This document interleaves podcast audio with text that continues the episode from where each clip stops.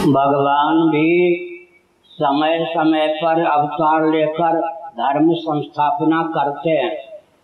धर्म संस्थापनार्थाय संभवान युगे युगे। लेकिन धर्म के संस्थापक भगवान नहीं। इसका मतलब धर्म का जब ह्रास हो जाता है, धर्म के ह्रास का अर्थ क्या है ये भी समझना चाहिए। एक सौ व्यक्ति में निन्यानवे व्यक्ति अव्वल दर्जे के झूठ बोलने वाले हो गए। तब क्या होता है कि सत्य का रास हो गया। सत्य का लोप हो गया। और सौ व्यक्ति झूठ बोलने वाले हो गए, तब क्या होता है? यही कहते ना, भाई, सत्य का लोप हो गया। तो धर्म की जब ग्लानी होती है ग्लानिर भगवती वार्ता, लोप तो पूरा नहीं होता, ग्लानी होती है। पुनः धर्म की संस्थापना के लिए भगवान ने कहा, गीता का चौथा अध्याय में अवतीर्ण होता है। लेकिन धर्म की सिद्धि होती है वेदों से। तस्मात शास्त्रम प्रमाणम से कार्य, कार्यो व्यवस्थित। हो तस्मात शास्त्रम प्रमाणम से इसलिए शास्त्र प्रमाण है। वेद धर्म की सिद्धि होती है वेदों के द्वारा। और वेद जो है, भगवान उसके उपदेष्टा है, रचयिता नहीं। जाति सहज श्वास सुचारी जैसे स्वस्थ व्यक्ति जब सांस लेता है तो बुद्धि प्रयत्न की आवश्यकता सांस लेने में नहीं होती। भगवान के सहज श्वास के समान वेद हैं। भगवान भी वेदों को उपदेष्टा हैं, रचयिता नहीं। जैसे भगवान अनादि हैं, भगवान है पर ब्रह्म वैसे शब्द ब्रह्म रूप वेद भी अनादि हैं इसलिए सचमुच में धर्म का संस्थापक कोई नहीं है। लेकिन ब्रह्मसूत्र में कहा गया शास्त्र योनित्वाद ब्रह्मसूत्र है शास्त्र योनित्वाद इसका अर्थ होता है, शास्त्रों के द्वारा भगवान की सिद्धि होती है। शास्त्र की सीमा का अतिक्रमण करके जो भगवान होंगे ना, वो घटिया होंगे।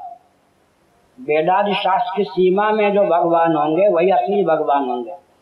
और शास्त्र योनित्वाद का दूसरा अर्थ होता है कि शास्त्र की अभिव्यक्ति भगवान के द्वारा होती है, भगवान ही श्रीमद भागवत, पहला स्कंद, पहला श्लोक। तेने ब्रह्म हृदय आदि का वय, मुहयंत यत सूरया। ब्रह्म का अर्थ यहाँ है वेद। वेद का उपदेश ब्रह्मा जी को करते हैं। इसलिए आपको संस्थापक गिनना ही हो, सच्चिदानंद स्वरूप सर्वेश्वर सृष्टि के प्रारंभ में धर्म की स्थापना करते हैं। लेकिन उस धर्म का परिज्ञान वेदों के द्वारा होता है। इसका लोप नहीं होता, क्योंकि हर देश में, हर काल में, हर परिस्थिति में, हर व्यक्ति के लिए जिसकी उपयोगिता बनी ही रहे, उसका नाम धर्म है। धर्म क्या है? आपने कहा, जिसके कारण किसी व्यक्ति या वस्तु की उपयोगिता और उसका अस्तित्व, उसकी सत्ता सिद्ध हो, उसका नाम धर्म है। जिसके कारण किसी वस्तु या व्यक्ति की सत्ता और उपयोगिता सिद्ध हो, उसका नाम धर्म है। अग्नि की सत्ता उपयोगिता दाहोद प्रकाश पर्यंत है पृथ्वी की सत्ता उपयोगिता, गंध पर्यंत है जल की सत्ता उपयोगिता, रस पर्यंत। है यह तो दार्शनिक धरातल पर धर्म की परिभाषा है। और व्यावहारिक धरातल पर मानवोचित जिसका वर्णन मनुस्मृति आदि में किया गया, ऋतिक क्षमा इत्यादि। फिर जैनों की दृष्टि से विचार करें तो पंचशील अहिंसा, सत्य अस्त्य ब्रह्मचर्य, परिग्रह मानवोचित स्वभाव का नाम धर्म है। फिर यह होता है वर्ण धर्म, आश्रम धर्म। ब्राह्मणों का जो धर्म बताया गया, वो भी धर्म है। धर्म के दो भेद है। अनुष्ठेय धर्म, अनुष्ठान करने पर जिसकी सिद्धि होती है, यज्ञ दान तक। यज्ञ करेंगे तो यज्ञ की सिद्धि होगी। दान देंगे तो दान की सिद्धि होगी। तप करेंगे तो तप की सिद्धि होगी। और एक सिद्ध धर्म होता है, एक साध्य कोटि का धर्म होता है सिद्ध कोटि का। सिद्ध कोटि का धर्म है। गंध नामक गुण जो धर्म है, किसमें? पृथ्वी में। वो सिद्ध कोटि का धर्म है। साध्य कोटि का धर्म है, यज्ञ, दान, तब सत्य बोलेंगे तो सत्य की सिद्धि होगी। यह। अब कहते हैं कि आजकल नास्तिकता बढ़ रही है। नास्तिकता इसलिए बढ़ रही है कि टेलीविज़न, कंप्यूटर, मोबाइल मार का बच्चे हो गए। ये जो कटाक्ष करते हैं, प्रश्न करते हैं माता पिता उतने योग्य नहीं है कि उनको संतुष्ट करने योग्य उत्तर उनके पास हो। बहुत अच्छा है। एक डिग्री कॉलेज की प्राध्यापिका प्रोफेसर है, लक्ष्मी गौतम वृंदावन।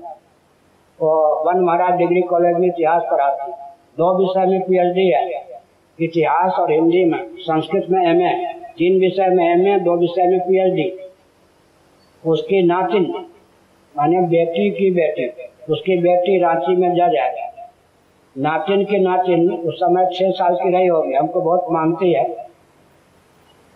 तो वो बाएँ हाथ से भोजन कर रही थी। उसकी नानी लक्ष्मी गौतम ने कहा, देखो, गुरुजी नाराज़ होंगे, दाएँ हाथ से भोजन कर। छह साल की बच्ची ने जो प्रश्न कर दिया, डिग्री कॉलेज के प्रोफेसर लक्ष्मी गौतम उसको लेके आई कि, महाराज, आप जाने इसका समाधान कीजिए, मेरे पास इसका उत्तर नहीं उसने कहा, नानी, ईश्वर ने दो हाथ दिए दाएँ हाथ से भोजन कर, बाएँ हाथ से भोजन न कर। तो भगवान को यही हिम्मत होता। अभीष्ट होता, वो अपनी भाषा में बोली ब्रज भाषा में। तो एक हाथ देते, दाएँ हाथ। अब उसकी नानी घबरा गई, अब क्या उत्तर मैंने पहले उसकी वकालत की। ठीक कहती हो, ईश्वर ने दो आँखें दी। आप कहो कि दाई आँख से देखा करो बाई आँख से नहीं, ईश्वर ने दो हाथ अब वो बहुत प्रसन्न हो गए कि गुरु जी तो मेरे ही समर्थन करते जा रहे हैं। फिर मैंने जो उत्तर दिया तो इसका मतलब क्या है? इसका मतलब है कि कंप्यूटर, मोबाइल, ये सब के कारण शरीर को आत्मा मानकर ही सारे प्रकल्प चल रहे हैं। जो प्रश्न धर्म पर आक्षेप के आते हैं, जैसे वर्ण व्यवस्था क्यों रोटी बेटी एक करो, हिंदुओं को बचाओ, यही तो है ना। आरएसएस का नारा भी यही है। अशोक सिंघल जी ने कहा कि महाराज बुरा मत मानी मेरा मोटो है हमारा। रोटी बेटी एक करो, हिंदुओं को बचाओ। तो धर्म के नाम पर यही चलता है। इसका मतलब क्या है कि रोटी बेटी एक न करने पर वो समझते हैं कि हिंदू धर्म को खतरा जबकि असलियत क्या है, रोटी बेटी एक करने पर हिंदू धर्म को मान खतरा है। तो सर्वथा विपरीत बोध हो जाता है। उस विपरीत बोध का निवारण करने के लिए भगवान ने हम लोगों को जन्म दिया है। सब बात आप ही के बस की होती तो हम लोगों को उपयोगिता ही क्या हुआ? और मैंने तो पहले कह दिया, पहले कह दिया, हमको बहुत प्रसन्नता हुई तब से, जब से इन वैज्ञानिकों के बीच में जाने लगे वैज्ञानिक हमारे पास आने लगे, चाहे मुसलमान घर का हो, क्रिश्चियन घर का हो, किसी ने ऐसा भी नहीं कि मुँह बना के सुना हो, कान क्या बोल रहे सबने इतने चाव भाव से सुना कि मानो कभी सुना ही ना हो। इसलिए सज्जन जब दर्शन, विज्ञान व्यवहार तीनों धरातल पर, सनातन धर्म सबके लिए, सब काल में, सब परिस्थिति में उपयोगी है तो उसकी उपयोगिता को सिद्ध करने के लिए श्रुति, युक्ति, अनुभूति तीनों धरातल पर धर्म के विवेचन की आवश्यकता है।